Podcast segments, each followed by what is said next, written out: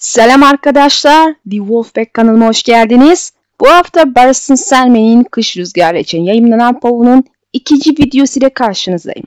Lakin videoya geçmeden önce gelenimizi yerine getirelim. Sena Doğan, Ferhan Evgin, Kadir Işık, Mehmet Emin Düştü, Hakan Öksüz, Sadir Alışık, Mahmut Ali Aşçı, İlhan Karayel, Helio, Umutcan Dikenyol ve Poyraz'a kanalıma üye katılımıyla destek oldukları için canı gölden teşekkür ederim. Unutmayın ki arkadaşlar kanalımızın devamını maddi yahut manevi olarak siz takipçilerimin desteğine bağlı. Doğal olarak her insan yaptığı şeyin takdir edilmesini ve bunun kendisine yansıtmasını ister.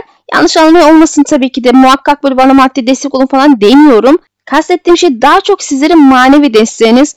Bunu yorumlarınız ve kanalımı paylaşarak gösterirseniz çok minnettar olurum. Tekrar tekrar teşekkür ederim. Şimdi videoya geçelim.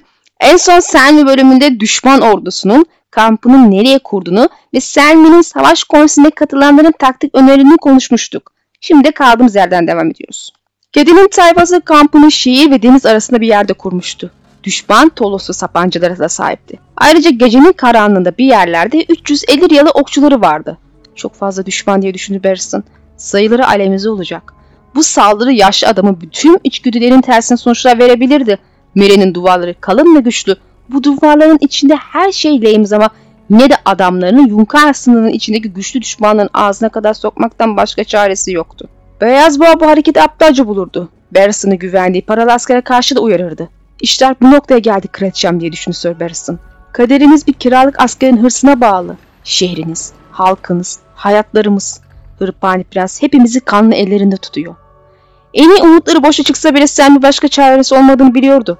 Belki Mire'ni Hunka'ya karşı yıllarca elinde tutabilirdi ama solgun kısak sokaklarda gezinirken bir ay dönümü bile elinde tutamazdı. Preston'ın videosundan aldığım haritada da göreceğiniz üzere ki bu harita Tyrion videolarından da tanıdık gelecektir. Düşmanın ana ordusu şehrin batı kapısı tarafında konuşlanmış durumda ve iki gizcarı birliğine ek olarak 350 yokçusu ve tolosu sapancıları var. Esos gezimizden hatırlayacağınız üzere Eliria, Valeria'ya bağlı olan ama özgür şehirlerde olduğu gibi kendi kendini yönetme özelliği elde etmemiş bir koloni şehriydi. Yarımada'ya yakın bir yerde konuşlanmasına rağmen kıyamette yok olmamıştı. Zengin bir şehirdi ve Deni'ye karşı olan koalisyonda yer aldığına bahsetmiştim. Deni'nin ikinci kocasının burada akrabaları vardı. Görünüşe göre bu bölgenin insanları okçulukla ünlü. Biraz üstünde kuzeydoğusunda ise Tolos şehri var. İnsan etine büyük hasar veren kurşun toplar atan sapancılarıyla ünlüler Deni ittifak kurmak istese de Ejderha Kraliçesi'ne hakaret edip Yunkay'a katıldılar. Hizdar'ın burada da akrabaları var.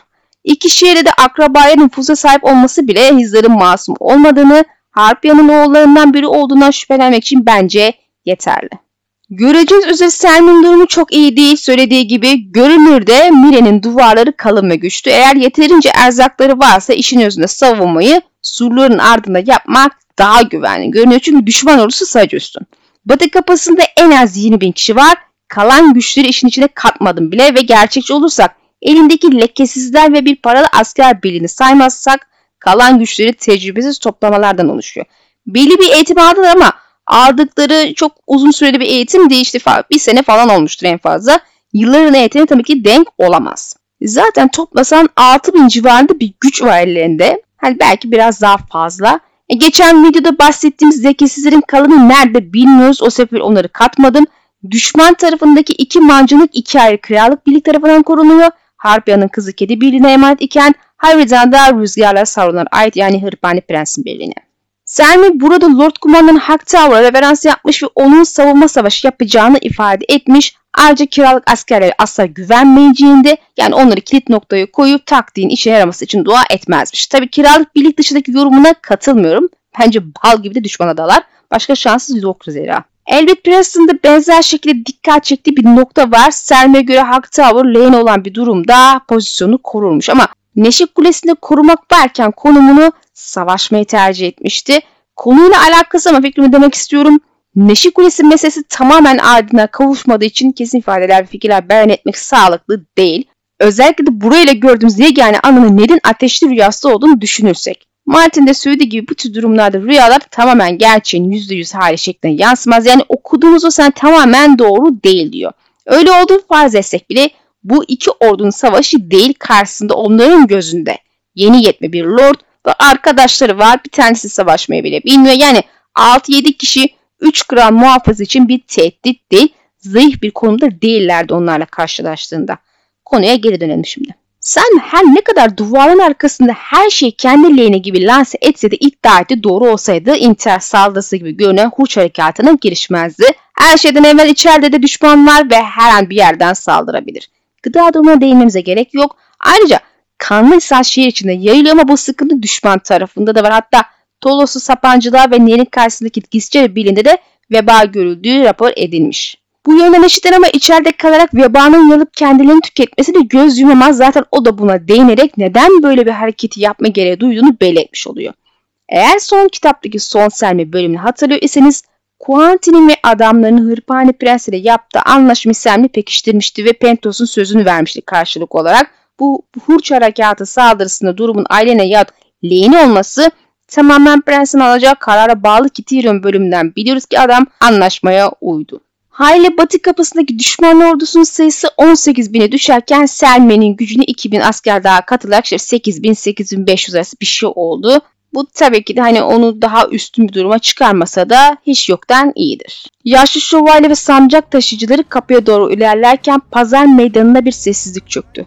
Selmi sayısız sesin mırıltısını, atların üfleme, kişleme ve demin nalları toynakların ufalanan tuğlalar üzerindeki sürtünme seslerini kılıç ve kalkanın belli belirsiz takırtısını duyabiliyordu. Hepsi de boğuk ve çok uzaktan geliyormuş gibiydi.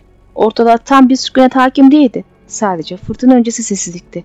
Meşaleler tütüyor ve çıtırdıyor, karanlığı değişen turuncu ışıkla dolduruyordu. Binlerce kişi birden dönüp yaşlı şövalyenin atını demir şeritli büyük kapıların gölgesine döndürmesini izledi. Barris'in Selme gözlerinin üzerinde olduğunu hissedebiliyordu. Yüzbaşılar ve komutanlar onu karşılamak için ilerlediler. Fırtına kargalar için Jokim ve Dulburakan, soluk pelerinin altında şıngırdayan yüzük zırhlarıyla, lekesizler için gri solucan emin mızrak ve köpek katili, çivili bronz başlıkları ve kapiton zırhlarıyla, Dothraklar için Romo, çukur savaşçıların Cameron, Gogor ve Benekli Kedi. Saldırı planımızı biliyorsunuz dedi Beyaz Şövalye kaptan etrafa toplandığında. Onları atlarımızla kapılar açıl açılmaz ilk biz vuracağız. Atlarınızı doğruca ve hızlıca köle askerlerin üstüne sürün. Bölükler toplandığında etraflarını sarın. Onları arkadan ya da yanlarından saldırın ama sakın mızraklarına saldırmayın. Hedefinizi hatırlayın. Mencenik dedi Budul bırakan. Yünkerlerden biri onu hariden anlıyor. Alın onu. Devirin ya da yakın dedi Jokin. Yapabildiğiniz kadar çok soylu ödüp çadırlarını yakalım. Büyük olanları, köşkleri. Çok adam öldürün dedi Romo. Köle almayın. Selmi geleneksel savaş öncesi son konuşma için atın üstüne ilerliyor ve taktiği son bir kez hatırlatıyor. Suvari Billy ilk darbeyi indirecek tabi bu sırada lekesizler kalkan mızrak duvarını örmek için de zaman bulacaklar. Sonrasında ise düşmanın etrafını sırıp ana hedefe darbe indirecekler. Bu taktiğe öz çekiş deniyormuş. İskender'in kendisinden sayıca daha büyük orduda gelmesini sağlamış. Sen bir de sayıcı az olduğu için bu taktiği seçmiş olması tabii ki de şaşırtıcı değil. Ben savaş taktiklerini çok bilmem, biliyor gibi davranacak değilim arkadaşlar. Bu sebeple Kerem Duranoğlu'nun blogundan doğrudan alıntı yaparak taktiği açıklayacağım bilmeyenler için. Stratejinin başarısı çok iyi yetişmiş süvarilere ve merkezde savaşan ağır piyade birliklerine dayanıyordu. Ana mantık merkezdeki ağır piyadelerin düşmanı karşılaması ve cepheden oylaması yani hareket kabiliyetlerini sıfırlama üzerine kuruluydu. Daha sonra kanatlardan düşmanın arkasına sarkan süvari birlikleri beklemediği yönden saldırıp ordunun bozguna uğramasını sağlıyordu. Bu sebeple piyade tutucu yani örs bitiriciyi darbeyi indiren hızlı birlikler ise çekişi benzetmesiyle anılır. Yani Lekisler burada örs iken kalanı çekiş oluyor. Tabi Selmi kapılar açıldığında karşısında kölelerden oluşan bir birlik bulacağını düşünüyor. Roma'nın köle almayın derken demek istediği biraz muamma kalmış gibi köle almayın derken esir almayın demek isteyerek tüm efendileri öldürmeye mi salık verdi yoksa köleliği de öldürerek mi ilerlenmesini?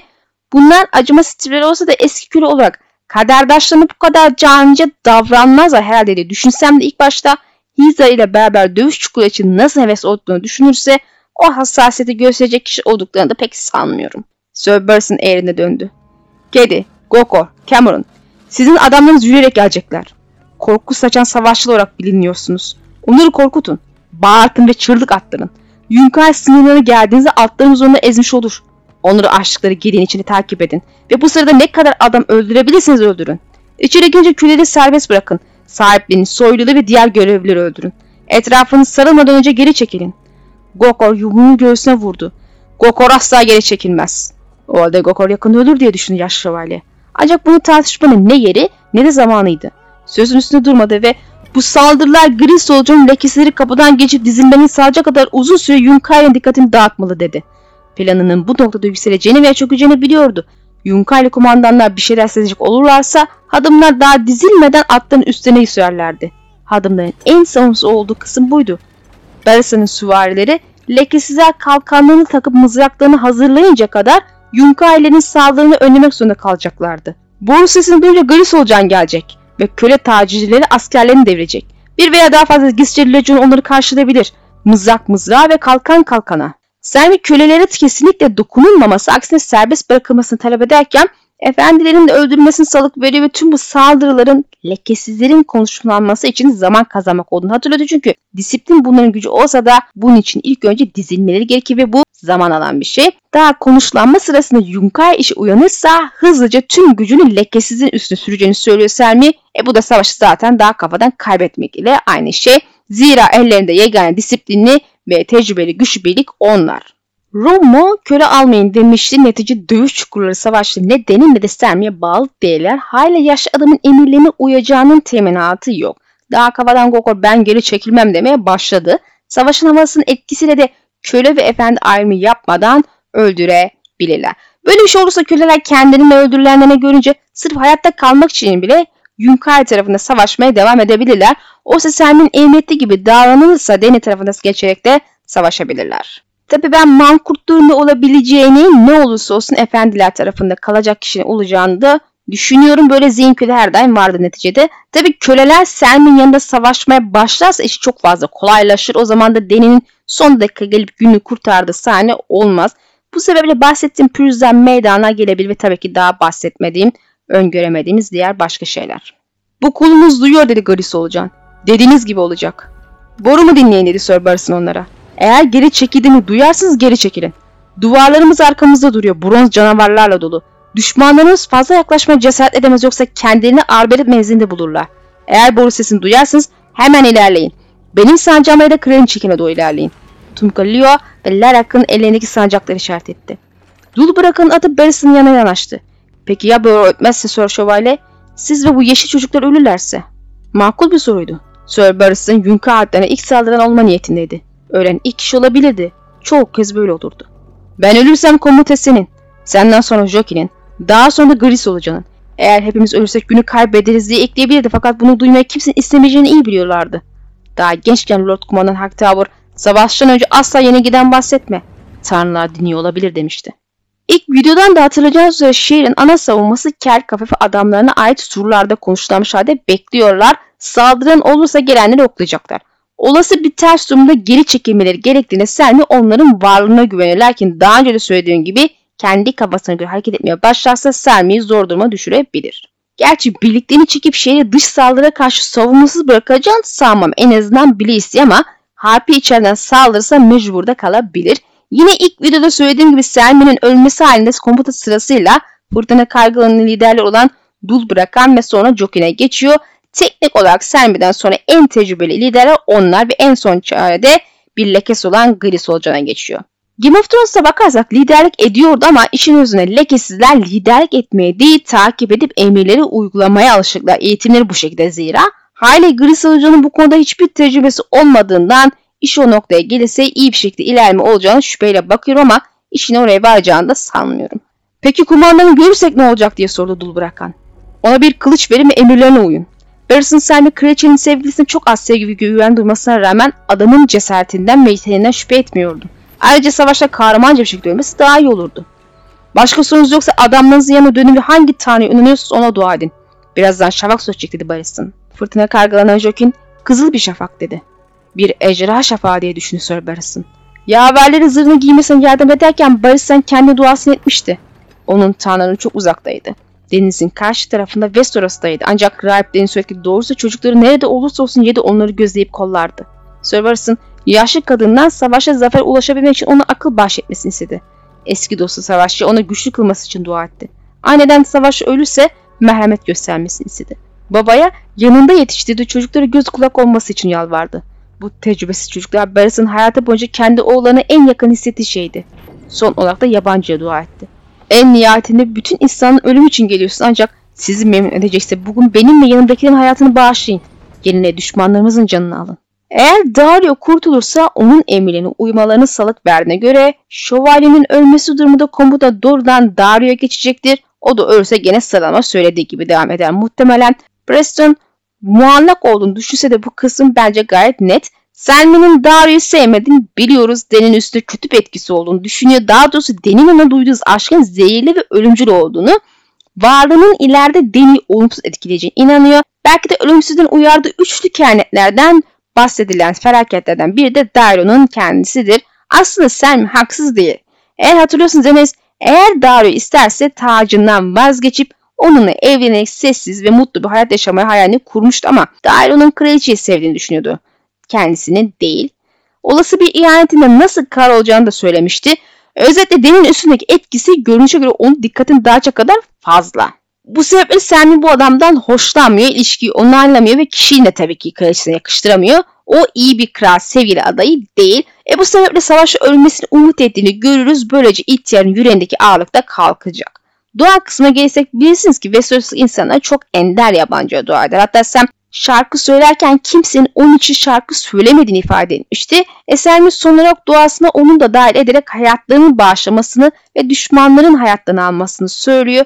E, bütün insanların ölüm için sözü bütün insanlar ölmeli sözün çağrıştırdı ki nazik adamın ölüm tüm insanlara eşit yaklaşır sözünde ifadesini barındırıyor ve Tyrion kendi bölümünde ölümün geldiğini ifade ederek farklı inançlardaki isimlerini söylemiş hatta neredeyse görüyormuş gibi görüntüsünü betimlemişti. Savaşlarda ölüm illaki her yerde ama yabancıdan bu kadar bahsedilen bir savaş hakkında kalmamış. Bu sebeple ilginç buldum bu kısmı. Şiir duvarlarının arkasından mancının atış sesini duydular. Gecenin içinden cesetler ve ceset parçaları geldi. Bir tanesi çukur dövüşçülerin arasında düşüp parçalandı ve onları kemik, et ve beyin parçalarına buladı. Başka biri zincir yapan eskimiş bronz kafasından sekip koluna doğru yuvarlandı ve ayaklarının dibine çarpıltıyla düştü. Şiş bacak su birikintisindeki suları sıçrattı sırada Selmi kraliçesinin atın üstüne 3 metreden daha uzakta değildi. Solgun kısrak diye humurdandı Tunkolio. Sesi kalındı, yüzü siyahtı ve koyu gözleri parlıyordu. Daha sonra Basilis adalarının dilinde dua olması muhtemel bir şeyler söyledi. Sir Barristan adamın düşmanlarından daha çok solgun kısraktan korktuğunu fark etti. Yanındaki diğer çocuklar da korkmuşlardı. Cesur olabilirlerdi ancak henüz hiçbiri kanamamıştı. Cesetler hala havadan geliyor ve sonunda bir tanesi çukur dövüşlerini kana ve diğer şeyleri buluyor. Sizi bilmem muhtemelen hastalık kapmışlardır. Zaten Miren Savaşı'ndaki kritik mesele iki taraf içinde salgının kendisi. Herkes bundan korkuyor. Buran ben bile mancınık sesinden rahatsız oluyordu. E Selmi de sonuncusunda 3 metreden daha uzakta olmadığını ifade ediyor. Yazmış ama üstüne bir şekilde sıçradıysa bu su beklentimizin aksine yaşlı şövalye salgından dolayı bile ölebilir. Hazır John Connington'da gri hastalık kapmışken diğer tarafta Selmin de hastalığa yakalanması paralellik kurmak açısından iyi bir seçenek olabilir. Genelde demin Westeros'a gelirken sahip olacağı ordu gücünün muazzamlığı karşısında kimsenin önünde duramayacağını düşünülür. Özellikle dotraklarla desteklenmiş bir ordu olacağı için. Lakin gemilerle yapılacak yolculukta Victoria'nın da gördük ki fırtına çok can alacaktı ve kalanlar arasında da salgın yayılacak muhtemelen. Ve daha önce söylediğim gibi Deni bu salgın yani ölümü yani soluk kısa ki mahşerin dört atlısından biriydi Westeros'a getirecek. Özetle ortada muazzam güç kalacağı benzemediği gibi Westeros'taki ayakta kalan son güçlerinin salgından mahvolması kaçınılmaz gibi resmen ötekiler için bütün işler kolaylaşıyor. Önlerindeki yegane engel surun kendisi görünüyor. Barış'ın atını döndürdü. Etrafıma toplanın dedi. Adamlar atlarını yaklaştırdılar. Ne hissettiğinizi biliyorum. Aynısını yüzlerce kez ben de hissettim. Olması gerektiğinden daha hızlı nefes alıyorsunuz. Korku karnınızda soğuk siyah bir solucan gibi düğümlenmiş. İşemeye ya da içinizi boşaltma ihtiyacınız varmış gibi hissediyorsunuz. Ağzınız don kumları kadar kuru. Ya savaşta kendimi rezil edersem ya öğrendim her şeyi unutursam diye merak ediyorsunuz. Kahraman olmak için can atıyorsunuz fakat içinizden ya korkak davranırsam diye endişeleniyorsunuz. Her delikanlı savaştan önce böyle hisseder. Yetişkin erkekler de. Şuradaki fırtına kargaları da aynısını hissediyor. Dothrakiler de öyle. Sizi ele geçirmesine izin vermediği sürece korku utanılacak bir şey değildir. Hepimiz hayatta dehşet şeyler yaşarız. Ben korkmuyorum. Kızıl kuzu neredeyse bağır bir şekilde söylemişti. Ölürsem Lahazar'ın büyük çobanın karşısına çıkacağım. Değneğini dizime kırıp dünya kurtlarla doluyken neden insanları kuzu yaptın diye soracağım. Sonra da gözüne tüküreceğim. Sir Burstyn gülümsedi. İyi söyledin ama savaşta ölmeye çalışma. Yoksa çobanı bulacağını şüphe yok. Yabancı hepimiz için gelecek lakin onun kollarına koşmaya gerek yok. Savaş meydanında başımıza her şey gelebilir. Önceliği sizden daha iyi adamların da başına geldi. Bunu unutmayın. Ben yaşlı bir adamım. Yaşlı bir şövalyeyim. Sizin yaşadığınız yıllardan daha çok savaş gördüm. Bu hayatta savaştan daha korkunç, daha şanlı, daha anlamsız bir şey yok. Kusabilirsiniz. İlk kusan siz olmazsınız. Kılıcınızı, kalkınızı ya da mızrağınızı düşürebilirsiniz. Başkaları da düşürdü. Geri alıp savaşmaya devam edin. Altınızı kirletebilirsiniz. Ben de ilk savaşımda altıma yapmıştım. Kimse umursamaz. Bütün muharebe meydanları bok kokar. Anneniz adına haykırabilir, unuttuğunuzu düşünüp Tanrı'na dua edebilirsiniz. Aklınıza bile gelmeyecek iğrençlikler söyleyebilirsiniz. Bütün bunlar önceden de oldu. Her savaşta ölür. Daha fazlası hayatta kalır. Doğuda ya da batıda her handa ve meyhanede gençliklerin savaşını durmadan yeniden sürdüren kır sakalları bulacaksınız. Onlar hayatta kaldı. Siz de kalabilirsiniz. Şundan emin olabilirsiniz. Savaşırken karşısına gördüğünüz düşman sadece başka bir adam ve belki o da sizin gibi korkuyordur. Zorundaysanız ondan nefret edin. Yapabiliyorsan onu sevin ama kılıncınızı kaldırıp onu devirin. Hepsinin ötesinde savaşmaya devam edin. Savaşı kazanmak için sayımız çok az. Karışıklık çıkarmak ve lekesiyle zaman kazanmak için gidiyoruz. Biz, sen mi? Yaverlerini ve diğer adamların salgından korktuğunu fark etti ama Yeşil Oğlan'ın genel olarak korktuğunda farkında. Neticede bu onların ilk savaşı. Onları oğulları gibi gördüğü için her baba ve öğretmen gibi savaş öncesi moralini yükseltmek ve mümkünse hayatta kalmanın sağlamak için tavsiye veriyor. Açıkçası bu konuşmalardan ben olsaydım daha az korkardım. En azından batırmaktan daha az korkardım. Tabi bu işin hikaye kısmı bana göre yazar savaşın doğasını anlatmaya devam etmiş Tyrion'da olduğu gibi. İki tarafta da savaş insanların temelde aynı olduğunu, hayatın şartlarının onları düşman olarak karşı karşıya getirdiğini özetle. Meselenin savaş hayatta kalmak olduğunu vurgulamış. E genelde söz konusu düşman tarafı ise nefret etmek işimize gelir çünkü başka türlü ötekileştirmek ve öldürmek zordur. Sonrasında bunu atlatmak çok daha zordur. E sen de bu sebeple mecbursanız nefret edin diyor ama yapabiliyorsanız sevin diyerek işin özünde kaderdaş olduklarını ve karşısındakilerin en az saniyeleri kadar iyi ya da kötü olduğunu nefret etmenin anlamı olmadığını ima ediyor. Yahut benim böyle yorumlamak işime geliyor. Tabi öncesinde ifade ettiğim gibi savaşta olay hayatta kalmaktı. Bu sebeple ne olursa olsun savaşmaya devam edeceksin ya da en başta savaşmaya katılmayacaksın ne diyeyim yani. Neticede Selmi savaşın temelde çok anlamsız olduğunu ifade ederek olayı kapatıyor. Sir, binlerce mırıltı yükselirken Larak'ın elindeki kral muhafızı sancağıyla ileriyi gösterdi. Şehrin karşısında Müre'nin büyük piramidinin yıldızsız gökyüzüne 240 metre yük boyunca uzadığı yerde bir zamanlar Harpiyen olduğu kısımda bir ateş canlanmıştı. Piramidin tepesinde sarı bir kıvılcım vardı. Kıvılcım bir kez daha parıldadı ve kayboldu. Sir Barris'ın yarım kalp atımı boyunca rüzgarın ateşi sönmüş olmasından korktu. Ateş daha sonra daha kuvvetli ve parlak bir şekilde geri geldi. Alevler kah sarı, kah kırmızı, kah turuncu şekilde fırıl fırıl dönüyor ve yukarıya ulaşıp karanlığa pençe atıyordu. Doğuda tepenin arkasında güneş doğmaya başlamıştı. Şimdi de binlerce başka ses bağırıyordu. Binlerce başka adam miğferlerine davranıp kuşanırken kılıçlarına ve baltalarına ulaşıyorlardı. Sir Barris'ın zincirlerin takırtılarını duydu. Bu şehir kapısının açılma sesiydi. Ardından kapının devasa menteşelerin ilgisi geldi. Artık zamanı gelmişti. Kızıl kuzu kanatlı miğferini uzattı. Barris'in Selmi miğferini takıp zırhına tutturdu. Kalkanını kaldırdı ve kolunu kayışa geçirdi. Etraf garip bir şekilde tatlı bir havayla doldu. Bir adama yaşadığını hissettirmek için ölümle burun buraya gelmekten daha iyisi yoktu. Savaş hepimizi korusun dedi yanındaki çocuklara. Saldırıyı başlatın. Piramidin tepesinde yanan ateşin bilgisi Selmi'nin son kitaptaki Kraliçeli bölümünde yazılmıştı. Bu işaret ateşi zamanı geldiğinde savaş ve saldırı için verilecekti. Şabak sökmeye başladığı için saldırı zamanı geldi ve ateş yakıldı. Sizin anlayacağınız aksiyon başlıyor. Bu son kısımda ilgi çekici olan ve bizim Selmi için endişe etmemize neden olan şey ise etraf garip bir şekilde tatlı bir havayla doldu sözü. Size biliyorsunuz ki karakterlerin tatlı koku alması yahut yedikleri şeylerin onlara tatlı gelmesi iyi sonuçlanmıyor. Selmi yakında ölecek yahut ölümle burun buruna gelecek. Her şekilde yaşlı şövalyemizin sonu iyi olmayacağı benziyor. Asıl mesele Miren Savaşı'nda mı ölür yoksa Vestoras'ta mı? İnşallah ikincisi de onu tekrar evine döndüğünü ve savaşta okumak isterim açıkçası. Böyle erkenden ölüp giderse üzücü olur. Son yorumumuz da videomuz da bitiyor arkadaşlar. Bir sonrakinde ikinci Selmi povunu inceleyeceğiz. Bu da Tyrion 1. Pov gibi kapalı kapılar ardında okunduğu için yazılı bir tam metin yerine özet bilgilerimiz var. İnşallah memnun kalmışsınızdır genel olarak. Videomuzu paylaşmayı ve yorum yapmayı ihmal etmeyin lütfen. Yeni videoda görüşmek dileğiyle. Allah'a emanet olun.